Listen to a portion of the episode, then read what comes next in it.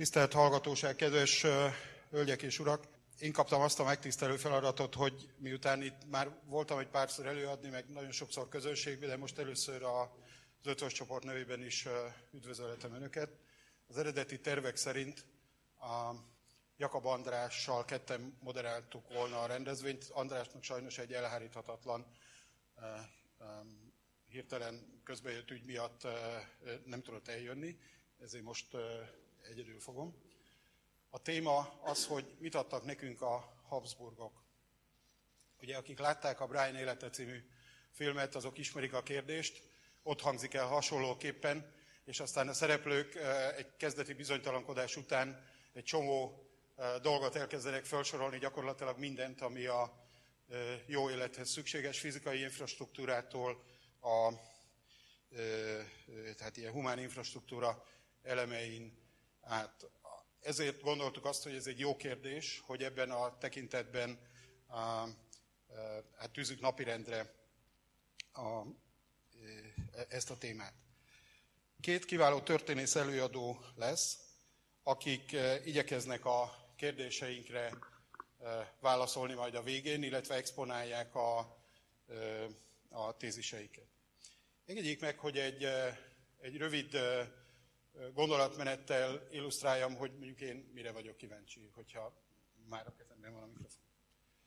Szóval nem régen egy hete Szarajevóban jártam, és ami ugye a Habsburgok szempontjából egy fontos helyszín, és az ember ott megtapasztalja, hogy van egy 400 éves történeti múlt, ami azonnal szembe jön, amint a belvárosban sétál, mert hogy ez a 400 éves történeti múlt ugye az Oszmán Birodalomnak az időszakából maradt ott, és ott van a hardwareben, és ott van a szoftverben, ott van az épületekben, és ott van az emberek fejében. Abban az országban volt egy 40 éves, nagyjából 40 éves Habsburg időszak is, ami szintén ott van a hardwareben, ott van az épületekben, hogyha belvárosban sétálnak, akkor van egy vonal, ami elválasztja egymástól keletet, nyugatot, kultúrák találkozása címén. Az egyik oldalon a török időszakból maradt épületek, meg a mecsetek, és a megfelelően öltözött lakók, állampolgárok. A másik oldalon pedig a monarchia 19. század végi épületei az, amit Budapesten is nagyjából látunk, meg mondjuk Horvátországban. Szóval ebben az időszakban ott az épített környezetben nagyon jól látszik, hogy mennyire sok mindent adott annak az országnak is. Az a periódus, amikor az osztrák-magyar monarchiához tartoztak. Azt gondolom, hogy ezek mind lenyomatok azoknak az országoknak a történetéből, és ez alapján mérhető vagy látható, hogy mit változtattak ezek a bizonyos történeti időszakok az adott országoknak a képén. Egy másik példa, amit, hogyha megengednek, elmondok, hogy én közgazdász szociológusként dolgozom, és vizsgálom azt, hogy a kelet-közép-európai országok, amit mondjuk a Baltikumtól Bulgáriáig szoktak sorolni, különösképpen akkor, hogyha az Európai Unió tagországairól is beszélünk, azok egy ilyen egységes lepel alatt szoktak lenni, tehát úgy szoktuk őket emlegetni, mint a közép-kelet-európai országok. Döntően azért, mert volt egy 40 éves orosz megszállás, ami egyszerre egy táborba terelte ezeket az országokat, és messziről, ahonnan a vasfüggöny látszott, egy egységes társadalmi vagy egységes országcsoportnak látszottak. Aztán az ember, hogyha egy picit a mélyére néz a dolgoknak, és elfelejti ezt a csoportosítást, akkor hirtelen azt fogja látni, hogy ez egy rendkívül heterogén országcsoport, és az egyik részén van egy olyan mintázat, amiben az a közös, hogy a monarchiához, meg a Habsburg birodalomhoz tartoztak. Ugye mondjuk Csehország, Szlovénia, Magyarországnak inkább a nyugati része, Lengyelország déli része, ezeken jól látszik az a bizonyos történeti periódus. Azt gondolom, hogy teljesen releváns kérdés annak a vizsgálata, hogy mit adtak nekünk a Habsburgok. Még egy gondolatot, hogyha megengednek bevezetésképpen, az, hogy mit adtak nekünk, abban az is érdekes, hogy ki az a nekünk. Tehát nyilvánvaló, hogy másképpen emlékezünk, vagy mást kérdezünk, vagy más szemszögből vizsgáljuk hogyha mondjuk a politikai katolicizmus táborában soroljuk saját magunkat, vagy minthogyha nyakacs kálvinista attitűddel állunk a világhoz, ugye akkor más a töréspontja azoknak az eseményeknek, amelyekkel 1848-49 akár mondjuk a kuruc felkelés vagy a szabadságnak. Másképpen gondolunk akkor, hogyha a Habsburgokat Mária Teréziaként, vagy Ferenc Józsefként, vagy másként definiáljuk. És nyilván különösen érdekes számunkra az ötvös csoportban, ugye névadónk miatt is, hogy gondolunk arra, hogy milyen jelentősége volt a Habsburg időszaknak a magyar történelemben. Nem beszélve arról, hogy ugye az is egy kérdés, hogy mit jelent mi az üzenet azoknak, akik a mai geopolitikai koordinátarendszerben Sztambul, Berlin és Moszkva háromszögében definiálják a magyar sorsot. Ebből a szempontból is egy különös jelentősége van a kérdésnek, és hát, hogy milyen mérleget hoz a Habsburgokkal így vagy úgy közös 400 év, akkor, amikor ma ugye arról folynak különböző közpolitikai viták, hogy mi az a szupranacionális struktúra, ami optimális mondjuk ennek az országnak középtávú vagy a hosszú távú jövője szempontjából. Úgyhogy engem ide mindig ezekre a rendezvényekre kíváncsiság hozott most is, ezért soroltam ezeket a kérdéseket, és szeretném bemutatni a mai előadóinkat. Pálffy Géza, akinek a munkahelye 94 óta a Magyar Tudományos Akadémia Bölcsészettudományi Kutatóközpontja Történettudományi Intézete, ahol ő tudományos tanácsadó a kóraújkori témacsoportban. Tanulmányait az ELTE történelem és levéltár szakán végezte, 2010-től az MTA doktora, kutatási területe a Magyar Királyság és a Habsburg Monarchia 16-18. Századi története, elsősorban a török ellenes védelmi rendszer, királyság katonai elitje, arisztokráciája, magyar rendek és a bécsi udvar kapcsolatrendszere. Témakörökben angol, horvát, magyar, német, román, szlovák nyelven 27 önálló kötete, illetve angol, cseh, francia, horvát, magyar, német, olasz, orosz, osztrák, szlovén és török folyóiratokban, tanulmánykötetekben 350 közleménye jelent meg. Tagja számos magyar és közép-európai történeti folyóirat szerkesztőbizottságának, 2012-től Szent Korona és a magyar uralkodó honorázások 1526 és 916 közötti kutatására elnyerte a Lendület kutatói ösztöndíjat, amit 2017-ben az akadémia véglegesített is.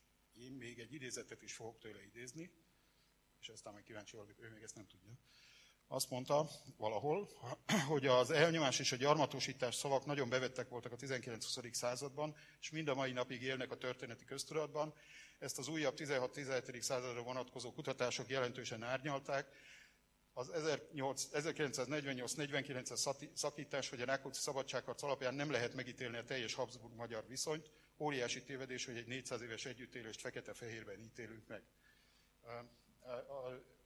Ezt hát ön nyilván tudja, hogy honnan idéztem. A második előadónk Bertény Iván, aki a tanulmányait az ELTE BTK történelmi művészettörténeti szakán végezte. Egy-egy szemeszter erejéig Berlini Humboldt Egyetemen és a Bécsi Egyetemen is tanult. Fokozatot 2006-ban a BTK-n szerzett a PhD fokozatot. Munkahelyei 2013-tól az MTA BTK Történettudományi Intézetében részmunkaidő és tudományos főmunkatárs. Korábban dolgozott a Bábes-Bolyai Egyetemen, az ELTE BTK-n vagy a Pázmány Egyetemen is. Tudományos kutatásainak középpontjában a dualista korszak politikai és eszmetörténete áll, különös tekintettel nemzeti és nemzetiségi kérdés korabeli gyakorlatára és elméletére, magyar parlamentarizmus, parlamenti pártok, országgyűlési választások történetére. Tőle is van idézetem, de ezt most nem mondom el, mert közben elfelejtik, és akkor inkább most átadnám a szót akkor Pálffy Gézának, hogy tartsa meg az előadást. Azt kérem, hogy közben, hogyha kérdéseik vannak, akkor azt jegyezzék föl. Itt az a szokás, hogy ezt fölírják egy papírra, és a végén tesszük föl az előadást. Köszönöm a meghívást. Nagy témáról kell beszélnem, ezért lendületesen fogok, ha már egy lendület kutatócsoportot vezetek. Valóban az idézethez szeretnék kapcsolódni. Ugye október 6-a után vagyunk, de nagyon óvnék attól, hogy október 6-a szellemében vizsgáljunk 400 évet. Nekem különösen az első 200-at kell most önöknek bemutatnom, erre teszek kísérletet. Ha visszaugrok még egyet a címlapra, akkor ugye az a kérdés van, hogy mit adtak nekünk abzurok, de úgy is föltetnénk, hogy mit adtunk mi abzuroknak, és még jobb, ha úgy tesszük fel a kérdést, hogy milyen volt ez a viszony. Ez a sokrétű, egy ambivalens, ellenmondásos viszony, és ez nem mindig volt ugyanolyan, nem fekete és fehér, korszakonként változott. Én a diákjaimnak azt szoktam mondani, hogy a házasságot nem a mézesetek alapján, de nem is a vállás alapján ítéljük meg. Na ez igaz a habsburg-magyar viszonyra is. Erre próbálok kísérletet tenni. A másik, hogy amire rögtön fel szeretném hívni a figyelmet, de hát itt talán még politikusok vagy politikához közel állók is ülnek, ingyen soha nem ad a politika semmit. Ez már a koraújkorban is így volt, tehát kompromisszumokat kötnek, lemondások van, és mindennek ára van. Miről lesz tehát szó? Ugye én azt tanultam még a gimnáziumban, hogy Magyarország gyepű volt, a habsburgok gyepüje és a habsburgok gyarmata. Az új kutatások ezeket nem erősítik meg, még annak ellenére sem, ha bemegyünk a Libribe, és tele van ilyen jellegű könyvekkel, amelyek erről számolnak be. Én azt próbálom elmondani, hogy annak ellenére, hogy így tanultam, én is még érettségire, és állandóan szabadságharcokat vívtunk a habsburgok ellen. Az elmúlt 25 év magyar történetírása ezt egy kicsit árnyalta. Tehát arról lesz szó, hogy meg kell nézni, hogy honnan indulunk, mert a habsburgokkal való ellentmondásos viszonyunknak az alapja az, hogy mi voltunk a késő középkorban, milyen módon változott meg ez a viszony a 16. században, gyarmat voltunk-e, vagy nem, védőbástyává vettünk-e, vagy gyepüvé, és a legfontosabb az, hogy mi volt ennek az ára, és milyen módon alakult a habsburg-magyar viszony a 16-17. Században. Ugye azért fontos az előzményeket megnézni, mert akkor értjük meg az egész habsburgokkal való viszonyrendszerünket, ha megnézzük, hogy Magyarország mi volt a késő középkorban. Ugye ezt Engel Pál, a híres középkorász, Szent István birodalmának szokta nevezni, egy jelentős magyar államalakulat, amely Európa egyik legjelentősebb országa volt. Ha csak a térképe mellé oda teszem a számadatokat, azon 325 000 négyzetméter, az alig volt kisebb, mint a mai Németország. El szoktuk nagyon feledni a 360 000 négyzetkilométerével, tehát Európa első 4-5 államában benne volt a középkori Magyarország, nem is beszélve arról, hogy ez bizonyos időszakokban különböző államszövetségek vezetője volt. Ez a magyar király, a magyar királyok pedig fél Közép-Európa hatalmi címeit bírták, és bizonyos időszakban ezeket a területeket ténylegesen is birtokolták. Mi lett ebből a habsburgok alatt, és ez adja meg a mi habsburg fóbiánkat, talán mondhatnám is, mert 1526 után ez a helyzet alapvetően megváltozott, de ezt csak akkor érthetjük meg, ha nem csak a habsburg-magyar viszonyrendszert nézzük át, hanem a nemzetközi viszonyrendszert is. Tehát a habsburg-magyar viszonyrendszer elválaszthatatlan az oszmán-magyar viszonyrendszertől, ugyanis a habsburgokhoz való csatlakozásunkat alapvetően az oszmánok befolyásolták, annak ellenére, hogy volt már egy habsburg monarchia a középkorban is.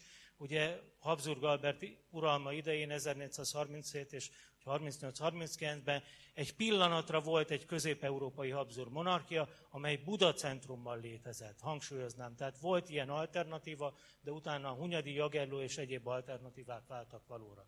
Hogyan változik meg ez a szituáció Mohács után?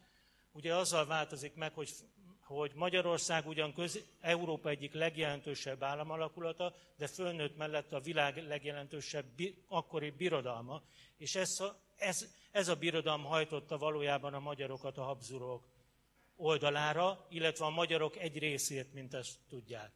Ez az oszmán birodalom pedig sokkal erősebb volt annál a magyar államnál, amely európai viszonylatban jelentős volt, de világviszonylatban sokkal kisebb lehetőségekkel rendelkezett. Tehát itt van Szulajmán szultán, vagy a budai pasa, akinek az volt a feladata Szulajmánnak, vagy az volt az elképzelés, hogy megeszi Magyarországot, ezt a 325 000 négyzetkilométeres Magyarországot. Ráadásul volt alternatívája, mert 5-szer akkora területű volt, 4-szer akkora lakosságszámú, a jövedelmei azok 10-szeresei voltak, a hadserege meg 4-szer olyan erős. Mégsem tudta megenni, és ha valamit adtak nekünk a habsburgok, akkor rögtön szeretném mondani részben azt, hogy nem ettek meg minket az oszmánok, és nem kerültünk teljesen boszniai megszállás alá, hanem maradt az országnak egy része, amely a habsburgokhoz csatlakozott Mohács után. Ugye egy része az erdélyi fejedelemség különvált, és oszmán gyámkodás alá került, a középső területeit sikerült megszállni, viszont a nyugati országrész az a Habsburgok segítségével megmaradt Közép-Európa szerves részének. És itt rögtön hangsúlyoznám, hogy a Habsburgok legitim magyar királyok voltak, tehát nem az volt a helyzet, mint a Szerbia esetében, Szerbiának is királya volt névleg Hunyadi Mátyás vagy éppen a Jagellók, de ezek csak címzetes királyi igénycímek voltak. Minden Habsburg 1526-tól legitim, törvényes magyar király volt, még akkor is, ha vannak, akik ezt igyekeznek megkérdőjelezni, ez nem állja meg a helyét. Az más kérdés, hogy a Habsburgokhoz való útunkat a politikai elit egy szűk része döntött el, de általában a fontos döntéseket kevés ember hozza meg, különösen egy nem demokratikus államrendszerben, amikor királyság van, ott egy tucatnyi tanácsadó hozza meg az ország életét befolyásoló döntéseket, de részben ez ma is hasonló, de önök ezt jobban tudják, akik modern történelemmel foglalkoznak. A magyar királyság, tehát a Habsburg monarchia kebelébe került, annak azonban, és ez adja a Habsburgokkal való viszonyrendszerünknek egy problematikáját, a 325 000-ből csak 120 000, a 3,3 millióból csak 1.800.000, és ezért nagyon vigyázzunk a számokkal, mert óriási a veszteség. Én ugye úgy szoktam fogalmazni néha, hogy bekövetkezik egy első Trianon a 16. században, és talán túlzás nélkül lehet mondani, sőt sok tekintetben rosszabb, mint Trianon, sőt sok tekintetben megelőlegezi a második Trianont, de erről majd talán Iván fog beszélni. Ez a változás, ez katasztrofális nagyságú, tehát az országnak a területe gyökeresen megváltozott, de nagyon különleges abból a szempontból, hogy még a maradék is nagy, és ezt el szoktuk feledni. Tehát önmagában az érvelés, hogy a Habsburgoknak Magyarország nem volt fontos, hát az egy már csak azért is bolondság, mert nagyobb volt, mint az osztrák területek, nagyobb volt, mint a cseh korona országai, és ha itt megnézik a 16. században a jövedelmei, a háborúdúlt a Magyarországnak akkora volt, mint az osztrák és a cseh területeknek. Tehát az új kutatások egyértelműen felhívják a figyelmet arra, hogy mind politikai, mind katonai, mind gazdasági, mind pénzügyi szempontból fontos volt. Hogy nem mindig sikerült minden érdeket érvényesíteni, arról majd talán még beszélhetünk. A változás nagysága megdöbbentő, ugye a középkori magyar állam itt látszik a térképen, a maradék magyar állam, amely a Habsburgokhoz csatlakozott, az csak töredéke. Ezt nagyon nehéz volt megélni, legalább akkor a trauma volt, mint később a trianoni átalakulás, csak mivel ma távol van, már kevésbé látjuk olyan traumatikusnak, vagy a traumát igyekszünk részben a Habsburgokra fogni, és nem nézni azt, hogy valójában nem volt más lehetőség, mert örüljünk, hogy csak ennyi veszett el. Tehát nem az volt a kérdés a 16. században, hogy Magyarország a Habsburgokhoz kerül, vagy a Habsburgokhoz csatlakozik a maradék Magyarország, hanem hogy Bosznia sorsára jutunk-e, vagy a Balkán sorsára. Hogy nem jutottunk a Balkán sorsára, az sok tekintetben a Habsburgoknak köszönhető. De nem ingyen, és megkérték az árát. Mert hogy ez politikai és komoly hatalmi viszonyrendszerrel magyarázható. De hogy a Habsburgok számára fontosak vagyunk-e, az mutatja, hogy bekerül Magyarország az egész titulatúrájával a Habsburgoknak a királyi címeibe, és a második helyre a német után, és ez egészen 1918-ig itt van. Tehát nem Csehország a második cím, ez jól mutatja, hogy a középkori magyar birodalom milyen komoly pozíciókkal bír. De ez így van a ceremóniák, a diplomácia területén is. Ha eltemetnek egy Habsburg uralkodót, akkor ott a Habsburgok által felvonultatott országok, vagy a Habsburgok által birtokolt országok között a második helyen áll Magyarország, és ezt a táblázatot azért is ajánlom figyelmükbe, mert ez jól mutatja, hogy mi az a Habsburg monarchia, ami létrejött a 16. században Közép-Európában, és amihez kényszerűen, de csatlakoznunk kellett 1526 után, egy sok területből összeálló, összekovácsolódó, ugye ma úgy hívják, hogy zusammengesetzter Staat, összetett állam vagy kompozit monarchia, tehát összetett monarchia, ezt így hívja a nemzetközi kutatás. Egyébként sok tekintetben ilyen volt a középkori magyar Jagelló állam, vagy akár Hunyadi Mátyás állama is, csak azt szeretjük elfeledni, mert ugye aki a központban van, azt élvezi, ha nem a központban van, akkor akkor már más a nézőpont, és erre majd még visszatérek, mert ez egy alapvető kérdés. De azt megkérdőjelezni, hogy a Habsburgok számára fontos Magyarország, ezt ma már a magyar történetírás nem kérdőjelezi meg. Utókor szemszögéből visszanézve persze úgy beszél bárki, ahogy éppen a saját érdeke, vagy az aktuálpolitik érdeke mutatja, de nekem történészként mindig az adott koordinátorrendszerben kell vizsgálnom az eseményeket. Ezt az zászlót viszik Ferdinánd koronázásán, és ha megnézzük a ravatalt, ez olyan, mintha az EU-s miniszterelnökök felállását nézném, akkor a magyar koronázási ékszerek másolatai azok itt vannak a második helyen, középen a német birodalmi, a magyar és a cseh. Ez is jól mutatja, hogy a német-osztrák, magyar és cseh tartományokból összeálló Habsburg monarchiában a Magyar Királyság meghatározó pozícióban bírt, még töredékeiben is. Persze erre rögtön mondhatják, hogy a diplomácia az játék, a szimbólumokkal lehet játszani, de az tükrözi-e a valóságot. Persze részben nem tükrözi, és akkor itt vannak a személyek, akik viszik a magyar felségelvényeket, és azért szeretem ezt a példát hozni, mert itt nem más látunk, mint a szigetvári őst. És akkor jól össze fog függni a következő témámmal, a török elleni határvédelemmel. Tehát Zrínyi Miklós, aki hősi életét adta, és úgymond nemzeti hőssé vált a magyarság, de akár Közép-Európa számára, ő vitte Magyarország koronájának másolatát első Ferdinánd temetésén. Akkor most gyepű vagy védőbástya, gyarmat vagy éléskamra. E téren nagyot változott a történetírás, bár még én is úgy tanultam az egyetemen, hogy inkább gyepű és inkább gyarmat, de ezt nagyon árnyalta az elmúlt évtizedek kutatása. A folyamat azonban már megkezdődött azért a 80-as években, de az elmúlt évtizedekben ezek beértek. Hát ha megnézzük önmagában a Habsburg monarchiát, azon belül csak rá kell nézni a térképre, Magyarország politikai, katonai szempontból a megmaradó Magyar Királyság kiemelkedő geopolitikai helyzetben volt, és ez indokolta, hogy itt Magyarország területén kell kiépíteni az új védelmi rendszert. E tekintetben tehát a Habsburgok ugyanazt a politikát folytatták, amit Hunyadi Mátyás, vagy éppen luxemburgi Zsigmond korábban, hogy a török ellen az országuk határain kívül építsenek föl. Ez azt jelentette volna, hogy valóban a Habsburgok is gyepüt építettek volna. A különbség azonban az a kettő között, amire már utaltam, hogy Szerbia, Bosznia vagy éppen Bulgária nem volt Magyarország szerves része, csak igényország volt.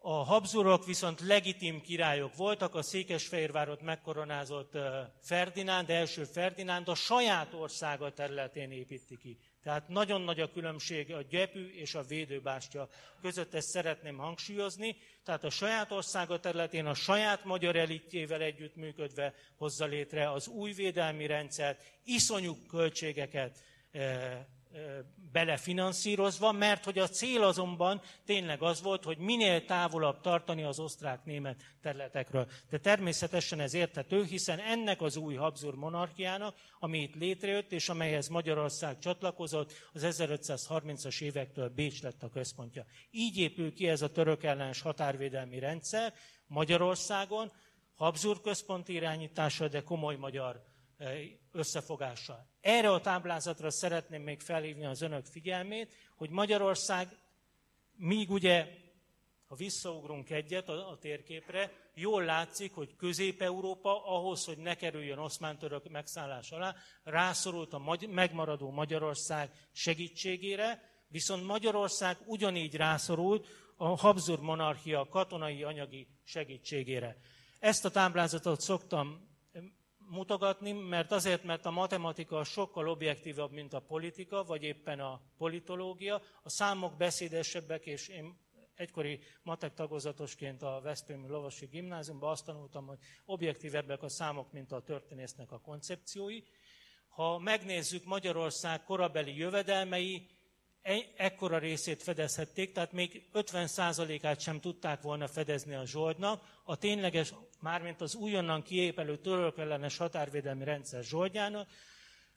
Ha pedig a tényleges hadikiadásokat nézzük, az körülbelül 25-30%-ára volt elegendő. Magyarul, tisztelt Hölgyeim és Uraim, csak akkor lehetett Magyarországon működtetni azt a védelmi rendszert, amelyben Balassi Bálint is szolgált, az ország kapott egy Marshall segélyt. És ezt a segélyt, ezt a hiányt, ezt a 70% hiányt évente külföldről kellett pótolni a Habsburg monarchia további másik területeiről. Természetesen rögtön hozzáteszem, hogy soha sem tudták teljességgel pótolni, tehát a se pénz, se posztó mondás az nem véletlenül alakult ki. Nagyon egyszerű a magyarázat.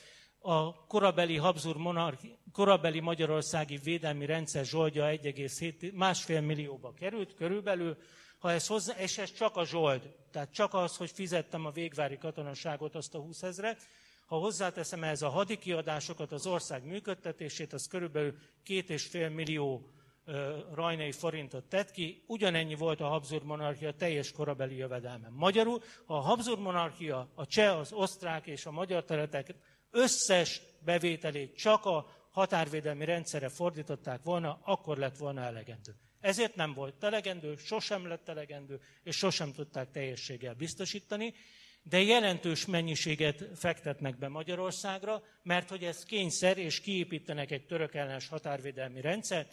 Magyarul Magyarország rászorul az idegensegélyre, Magyarországra szorul a Habsburg monarchia, és valójában ne is azt mondjuk, hogy a Habsburgok, hanem Közép-Európa szorult Magyarországra, Közép-Európa megmaradása Magyarországtól, és rögtön hozzáteszem, mindig oda kellene tenni, hogy Horvátország, amit mi mindig nagyvonalúan elfeledünk, de Horvátországtól is függött, tehát az 1102-től együtt élő Horvát-Magyarországtól, és ennek köszönhető, hogyha megnézik ezt a térképet, ez azért kedves példám, mert látszik, hogy hogyan néztek Magyarországra Bécsből. Ez egy olyan térkép, amely azt mutatja, ugye nagyon furcsa, de ez a Balaton, mintha Bécsből néznénk Magyarországra, tehát keletre tájolva, hogyan véd engem Magyarország Bécsben, ugyanis ezt el kellett magyarázni a bécsi katonai vezetésnek, mert hozzáteszem, ugyanúgy, ahogy egy brüsszeli bürokratának fogalma sincs, hogy hol van Karcag, rögtön hozzáteszem, hogy egy bécsi haditanácsosnak sem volt semmi fogalma, hogy hol van Nagyvázsonyi vár.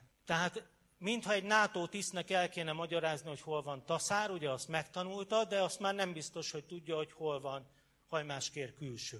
Persze, ha tájékozott, akkor tudja, hogy ott volt egy szovjet katonai támaszpont, tehát akkor már lehet fogalma róla. A példát csak azért mondtam, hogy Magyarországra már csak azért is rászorult a Habsburg monarchia, mert a Habsburg központi vezetés itt Bécsben nem rendelkezett megfelelő helyismerettel, nem rendelkezett nyelvismerettel, nem rendelkezett jogi ismerettel, nem rendelkezett az ország viszonyait is ismerő helyismerettel, de ugyanez igaz a magyarokra, akik nem rendelkeztek Bécsben nyelvismerettel, mint ahogy a NATO tisztjénk nem tudtak kezdetben angolul, ugye, ugyanezek tehát egy csomó olyan ismétlődő van, ami a 20. században megismétlődik, de ez nem a történet hibája, hanem a történelem különlegessége.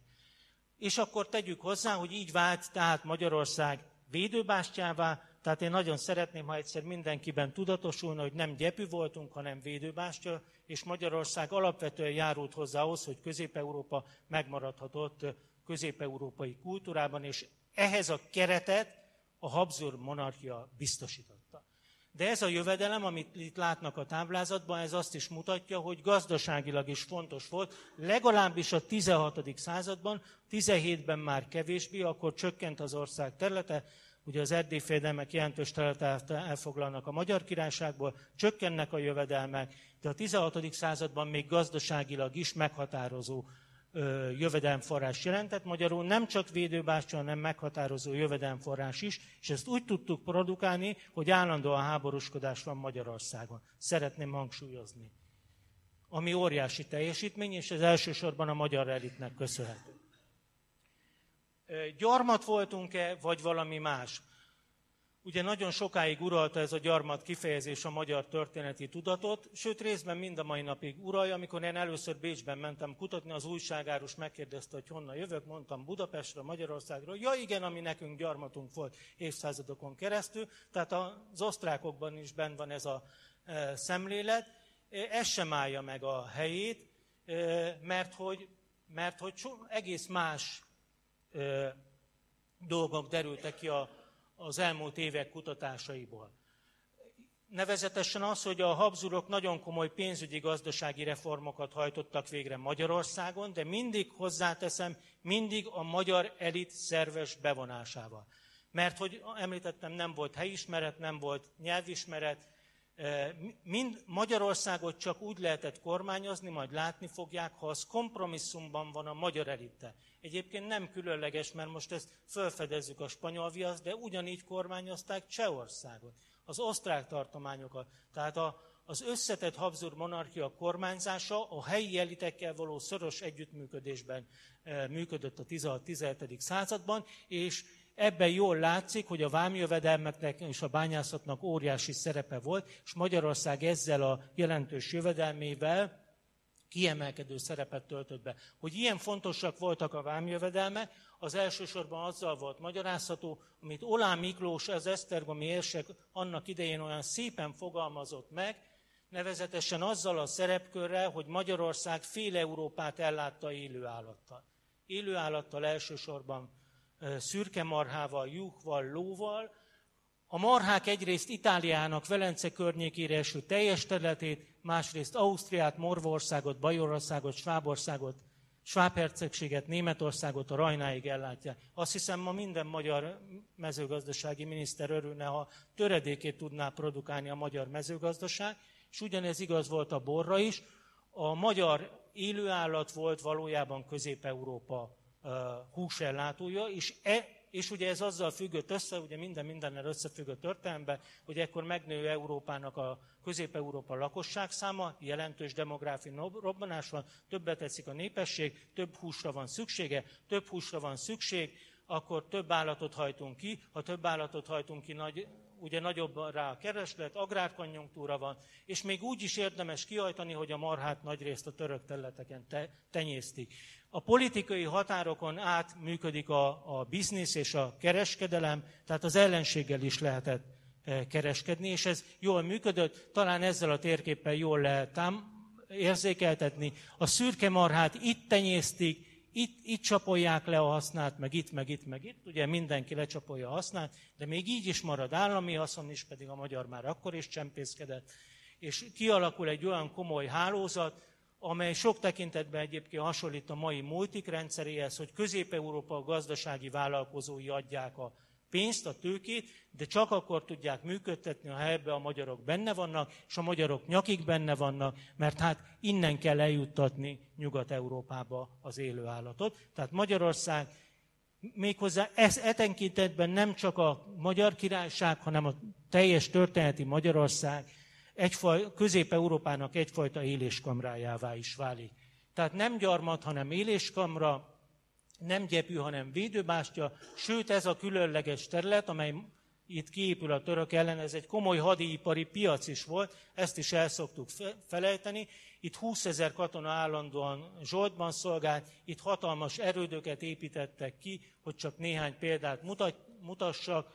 Ezeknek az erődöknek a kiépítése hatalmas anyagi lehetőséget jelentett Közép-Európa nagyvállalkozó, hadipari vállalkozói számára, és mindenkinek, aki ebben részt vett, legyen az magyar főúr, vagy éppen főpap, vagy éppen végvári katona, akár a kereskedelemtől, akár a csempészeten át, mindent beleértve. És önmagában jól mutatja, hogy Lazarus von Schwendi, akit talán nem sokan ismernek, de Európa egyik legnagyobb katonai teoretikusa, itt szolgált, és például Kassa kiépítésében alapvető szerepet játszott a 16. században. Tehát ez is egy újabb funkció, amit nagyon gyakran el szoktunk feledni, és Közép-Európa első modern erődei, Érsekújvár, Károlyváros vagy éppen Szatmár, itt épültek ki a magyar hadszintéren. Itáliai hadmérnökök vezetésével, a Habsburgok központi szervezésével, magyar területen és közép-európai zsoldból biztosítva, a helyismeretet viszont mindig a magyarok adták ehhez. Oké. Tehát Magyarországra befektetnek a Habsburgok, Magyarország 2 évszázadon keresztül, sőt valójában hozzátehetjük, még a 18-19. Században is sok tekintetben Közép-Európa védőbástyája maradt, csak akkor visszahúzódott a határvédelmi rendszer az Aldunához, és azt szeretjük elfeledni, mert az már részben ugye nem magyar irányítás alatt állt, vagy abban a szerepünk kevésbé volt meghatározni, de a jelentős segítség, amit kaptunk, annak komoly ára is volt. Tehát az idegen segítséget, amit Közép-Európa finanszírozott, azt nem adták ingyen. Mi volt ennek az ára? Próbáljuk ezt megnézni, és mi volt, ami alapvető változást érzékelt a politikai elit itt Mohács után, és érzékelték a diplomaták is. Én egy velencei diplomatát szoktam példaként hozni, ki 1571-ben Bécsben a következőket írta. Ami Magyarországot illeti, minden bizonnyal ráillik ez a szép Vergilius sor, csak voltunk trójaiak a múlté Ilion, Magyarország hallatlan nagy szerencsétlenségbe és nyomorba taszítatott. Szuper igaz, ez a török hódítás, ezt nem lehet elválasztani, tehát a Habsburg-magyar viszonytól, nem csak egy királyságból, hanem a kereszténység első királyságából. Diplomaták szeretnek azért túlozni, azért ezt a történetet nem mondja, mondjuk az első 5 királyságából, amelynek királya korábban betegedett a francia királya, ez is túlzás, de voltak ugye francia Árpádházi királylányok Franciaországban, de ha megnézzük tényleg mondjuk összemérhető Franciaországgal, királyságból mondom tartománnyá süllyedt. Miért érzékelte Bécsben a velencei követ, és miért érzékelte a magyar politikai elit is, és miért érzékeljük 400 év távlatából, és miért próbáltuk azt mondani, hogy gyarmattá váltunk? Ugye ő csak tartományt mondott. Hát azért, mert a szituáció alapvetően változott meg, és valójában a magyar történelemnek, amit most mutatok diáktán, ez a legfontosabb változás a 16. században. Nevezetesen az, hogy nem az volt az újdonság, hogy Magyarország bekerült a Habsburg monarchiába. Mert addig is, korábban is dinasztikus államszövetségekben volt. Tehát szeretném hangsúlyozni, Habsburg Albert idején már voltunk a Habsburg monarchia része. A Jagellók alatt egy Jagelló monarchia része voltunk. Hunyadi Mátyás alatt egy Hunyadi monarchia része voltunk. Luxemburgi Zsigmond alatt egy Luxemburg dinasztikus állam része, mert hogy Európában ebben az időben csak dinasztikus államok voltak. Magyarul az a kérdés is felesleges feltenni, hogy elveszett a nemzeti függetlenség, ami szinte minden magyar politikai diskurzusban benne volt, hogy Mohácsnál elveszett a magyar függetlenség. Pláne a nemzeti függetlenség. Hát a nemzeti függetlenség azért nem veszhetett el, mert nem volt egyetlen egy nemzetállam Európában, a függetlenség pedig nem veszett el, mert a dinasztikus államokban ezt a modern 19-20. századi fogalmat egészen másként kell értelmezni. Ami alapvetően megváltozik, hogy Magyarország központi stratégiális szerepe az új monarchiában egész más. Nevezetesen, míg a középkorban a Jagelló, a Hunyadi, a Luxemburgi, vagy éppen a Habsburg Albert féle közép-európai összetett monarchiát mindig Budáról kormányozták, ez a szituáció változott meg. És ezt jelképezte. A velencei követ Mohács előtt Budán ült, nem Bécsben. A magyar királyi udvarban, Bécsben is ületett, de akkor Innsbruckban ületett maximum, ugye Habsburg Miksánál, de a velencei követek Budáról jelentettek. 1526 utáni évtizedektől kezdve minden annak abból a szempontból változott meg döntően, hogy Magyarország fővárosa, Buda elvesztette a fővárosi szerepét, mert hogy 1541-től török fennhatósága alá került, és Buda helyére 2 főváros lépett, és ez Iván szempontjából is alapvető fontosságú lesz az ő előadásában, mert 1918-ig ez a helyzet, tehát a korabeli Budáról Pozsonyba kerül a belpolitikai igazgatás, az országigazgatása, a centrális igazgatás pedig a Magyar Királyság második fővárosába kerül. Ugye én úgy szoktam nevezni, hogy van egy első főváros és egy második főváros. Lehetne úgy nevezni, hogy egy első főváros, a második is lehetne első, aki úgy akarja értelmezni, úgy is értelmezheti, de magyarként azért sohasem értelmezném úgy, hogy Bécs az első főváros. De az kétségtelen, hogy Buda központi fővárosi szerepköreit 2 főváros veszi át hosszú távon, és ez alapvetően megváltoztatja a magyar történelmet. 2 állam magyar fővárossal, a belpolitikai igazgatás Pozsonyba kerül mindvégig magyar irányítás alatt, a központi ügyek azonban Bécsbe kerülnek. És felejtsük el azt, amit én is tanultam a gimnáziumban, hogy 1867-ben közös ügyek létrejönnek Magyarországon, és ettől kezdve minden közös ügyet Bécsben intéznek. Ez igaz, csak az a baj, hogy ez az 1530-as évektől így volt. Csak attól, hogy nem rendezték ezt egy írott kiegyezés formájában, ettől még 1530-as évektől minden ügy közössé vált, és ezek, mármint a külügy, pénzügy, hadügyet, és ezeket a közös ügyeket ebből az új fővárosból irányították. Ezt szépen lehet egy diagrammal modellezni, a dualisztikus kormányzás, tehát nem 19. századi jelenség, hanem 16. századi.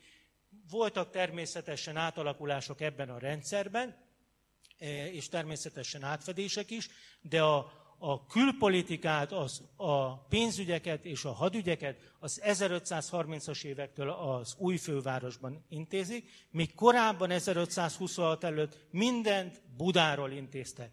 Döntő, meghatározó különbség, és ugye, ha már itt kiutalok egy kicsit a későbbi fejlődésre, ez a helyzet majd csak akkor változott meg, amikor Magyarországon bekövetkezik a második Trianon, vagy az igazi Trianon, Ablonczy Balázsra nézve, mert hogy akkor kapja vissza az ország a saját ügyének intézését, amikor majd egy teljesen más ország lesz belőle.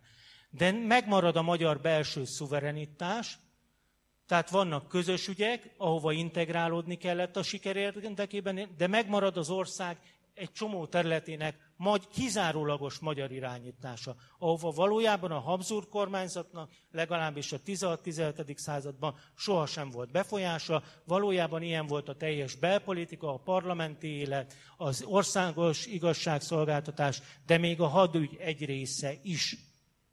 Tehát ez a rendszer viszont csak akkor működhetett, ha a két fél, az udvar és az elit sorozatos kiegyezéseket kötött, és ezt a rendszert kompromisszumok formájában kialakította, mert hogy ezek itt majdnem mind új intézmények voltak, ami legalábbis a központiak, amelyeket létre kellett hozni, és még átfedés is volt itt, mert vannak olyan pénzügyi és katonai területek, amelyet mindvégig uralnak a magyarok. Tehát például a magyar és a szepesi kamara mindvégig magyar irányítás alatt, a főkapitányságok egy része is, a kancellária is magyar irányítás alatt, tehát vannak átfedések már a 16-17. Században is. Ahhoz, hogy ez a rendszer működhetett, ahhoz kölcsönös kiegyezésekre volt szükség. Mi változott tehát meg, ha összegeznénk? Buda főváros helyett két főváros lett, minden ügy magyarországi volt, vagy úgy tekintjük a középkorban, hogy magyar, pedig ez is túlzás, ugye, mert akkor is közös ügyek voltak, minden horvát ügy is magyar ügy volt, szeretjük mondani, jól lenyomtuk a horvátokat, de az nem fáj nekünk, mert ha minket nyomnak le, az nagyon fáj, ha mi nyomjuk le a horvátokat, az szuper. Most ugye kicsit ironizáltam a helyzetet, de ugye arról van szó, hogy a középkori horvát-magyar viszonylatban ugye hasonló alávetettségérzésük volt a horvátoknak, mint később a magyaroknak lett a Habsburg monarchiában. Etéren is nagyon vigyázzunk, hogy ezeket hogy ítéljük meg. Közös ügyek alakultak ki, a közös ügyeket Bécsből irányítják, ami viszont nagyon fontos, hogy Magyarország ezen különleges kiegyezéseknek, kompromisszumoknak köszönhetően mindvégig megmarad a monarchia második országának, komoly politikai elittel, komoly rendiséggel, komoly belpolitikával, komoly pozíciókkal, de a egyes területeken korlátozott szuverenitással. A pozícióvesztésünk azonban kétségtelen, de a pozícióvesztés volt az idegen segítségnek és az új struktúrának, de akár azt mondhatnám, hogy a megmaradásunknak is az ára. Mert hogy a belső szuverenitás megmaradt, tehát szeretném hangsúlyozni, hogy én nagyon nem szeretem, amikor azt hallom a rádióban, hogy Mohács után elveszett a magyar függetlenség, mert hogy nem veszett el a magyar politika elit, egy magyar államot irányított a magyar király, a Habsburg monarchián belül, mint ahogy a cseh politika elit egy cserendi államot irányított a Habsburg monarchián belül. Tehát az erős központosítás nem zárta ki az erős rendiséget. Ezt szeretném hangsúlyozni. Ugye azt tanultuk még a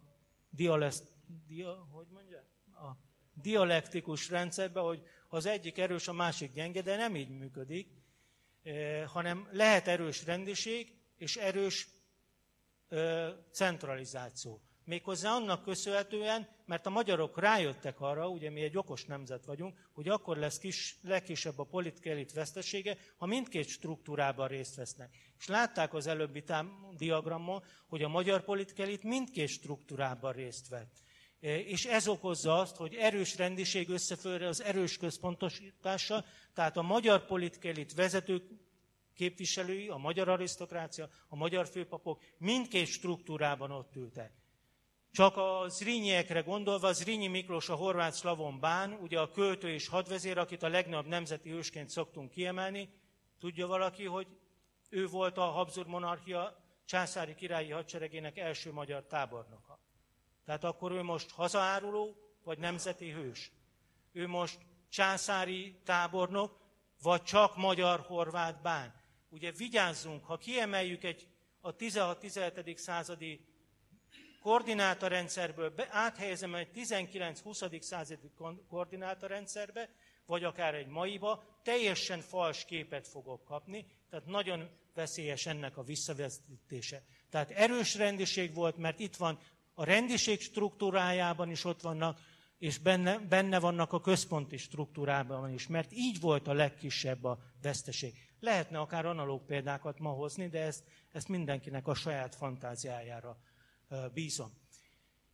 Viszont amit ki kell emelni, hogy a magyar politika elit megőrzi tehát a rendiség, a belpolitika irányítását, az igazságszolgáltatást, a vallásszabadságot, a birodalmi tudatot, a magyar hagyományrendszer, és e tekintetben sokkal erősebb a magyar politika elit, mint akár a cseh vagy az osztrák, és a magyar királyságnak mindvégig marad egyfajta különleges Sonderstellungja a Habsburg monarchián belül.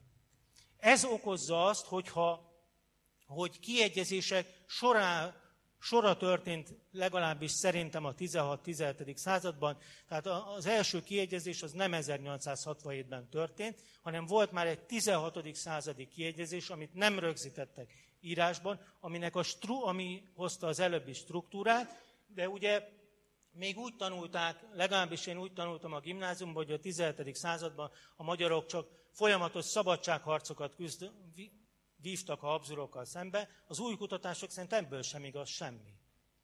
Tehát szabadságharcot akkor lehet folytatni, ha egy független állam kialakítása a cél, de ha megvolt a magyar szuverenitás a magyar királyságon belül, akkor ezzel nagyon vigyázzunk. Az erdélyi fejedelmek nem az ország egyesítésén munkálkodtak. Akkor sem, teszem hozzá, ha Bethlen Gábor születésnapja, a határon túli magyarok emléknapja.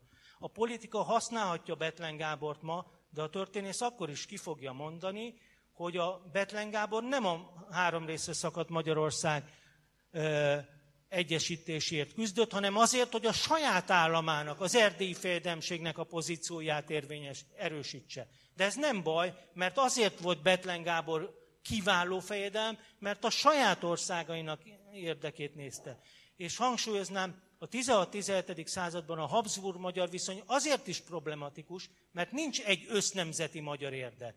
Hiszen három országban ülnek magyarok, ugye a Magyar Királyságban, az Erdélyi Fejedelemségben és a Török Hódoltságban, és két államot, legalábbis belpolitikáját tekintve magyarok vezetnek. Az egyik a Habsburg monarchiához csatlakozott Magyar Királyság, amiről már ilyen hosszan beszélek, és most már abba hagyom. A másik pedig az oszmán vazallus erdélyi fejedelemség. Na de mivel a habsburgok és az oszmánok egymás ellen küzdenek 2 évszázadon keresztül, ezért összmagyar közös érdek nem lehet. Egyetlen fejedelem sem küzdött az összmagyar-magyar érdekekért és a Magyar Királyság egyesítésért, nem is küzdhetett, mert megszálló török csapatok segítségével magyar függetlenségért nehéz küzdeni.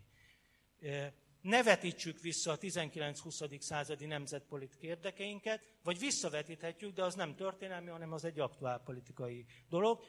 Tehát az bármelyik politikus megteheti, mert szíve joga, és jól is, hogy teszi, mert a politika használja a történelmet, ugye a 16-17. Századi politikusok is nyakig használták a történelmet, de a történész nem használja, tehát kiegyezések egész sorozata jön létre a 17. században.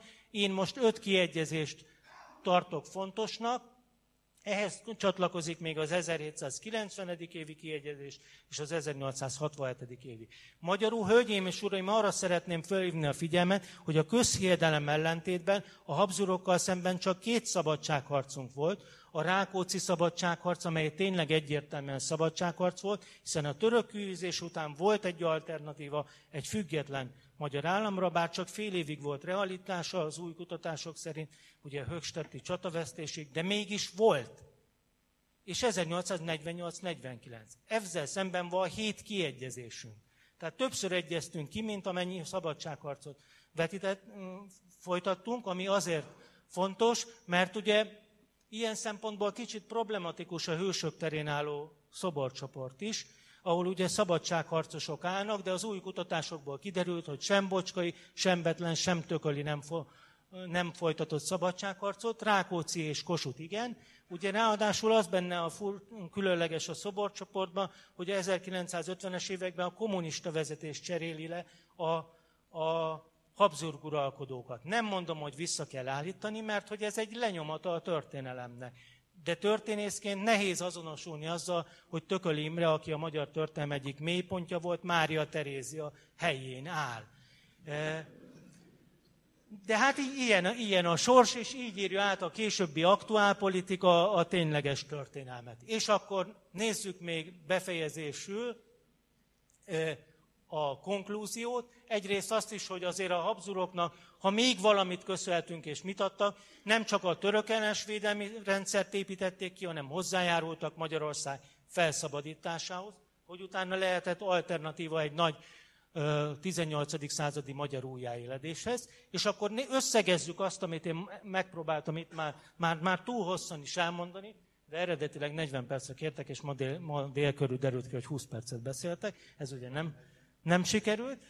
Mi változott meg tehát? Ami megváltozott, hogy a Magyar Királyság területe a Habsburg monarchiával csatlakozással együtt 3 részre szakadt, és harmadára csökken a területünk, frontvidékké válunk, és egy új közép-európai nagyhatalom részévé válunk, és ez 1918-ig így van.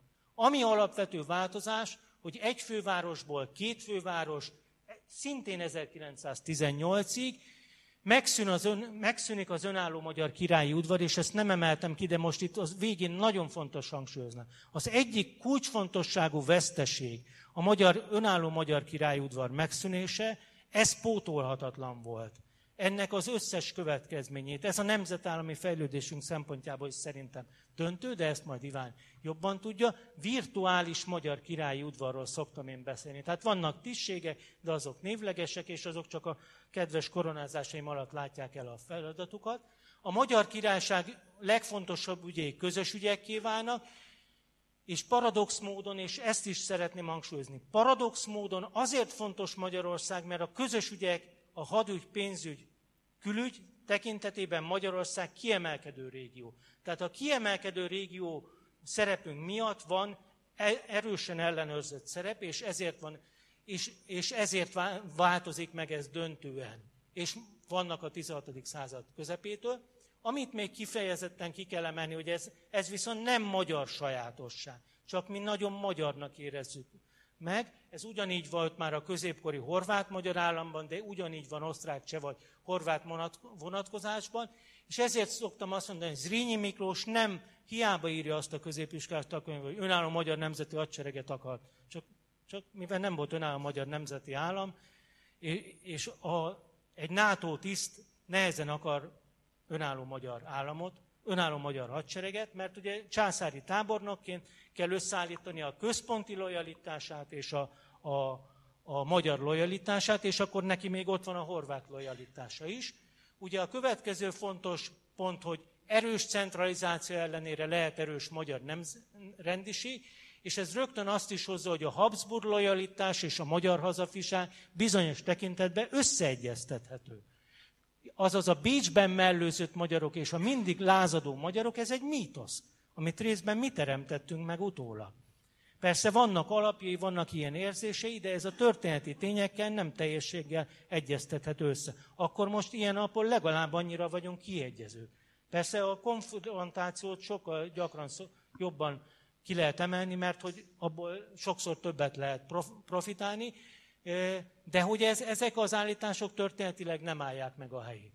Ami miatt az egész történet számunkra a legfájóbb, és ami miatt a Habsburgokkal való ellenérzéseink mind a mai napig megvannak, és érthető, hogy örökre elveszett az önálló magyar középhatalom, ami Mohács előtt megvolt. az az európai komoly állam, az örökre elveszett, pontosabban örökre megszűnt egy magyar fővárosból kormányzott magyar birodalom.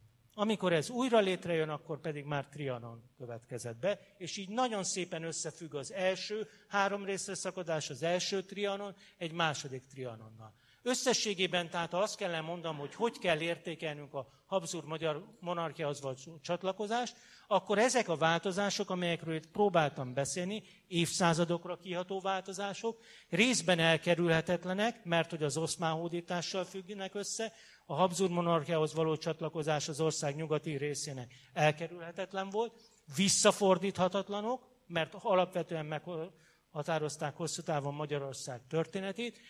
Volt számos pozitívum, mert nem lettünk gyarmat, nem lettünk gyepű, hanem védőbástyja és éléskamra és hadipari piac, de gondoljanak bele, hogyha azt, amit ide finanszíroztak és építettünk mondjuk végvárakba, azt iskolákba fektetjük, és magyar udvartartás építésébe, akkor közép-európai Magyarország története egészen másként alakult volna. Tehát a számos pozitívum ellenére meghatározó, ám sok tekintetben tőlünk független negatív változások, sorsfordító és kényszerpályák. De amit szeretném hangsúlyozni, én nem értek egyet se Bibóval, se azokkal a politikusokkal, akik itt zsákutcáról beszélnek.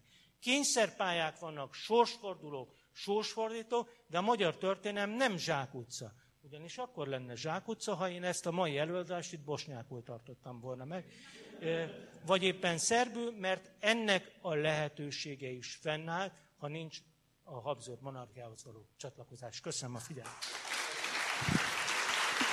Köszönjük szépen!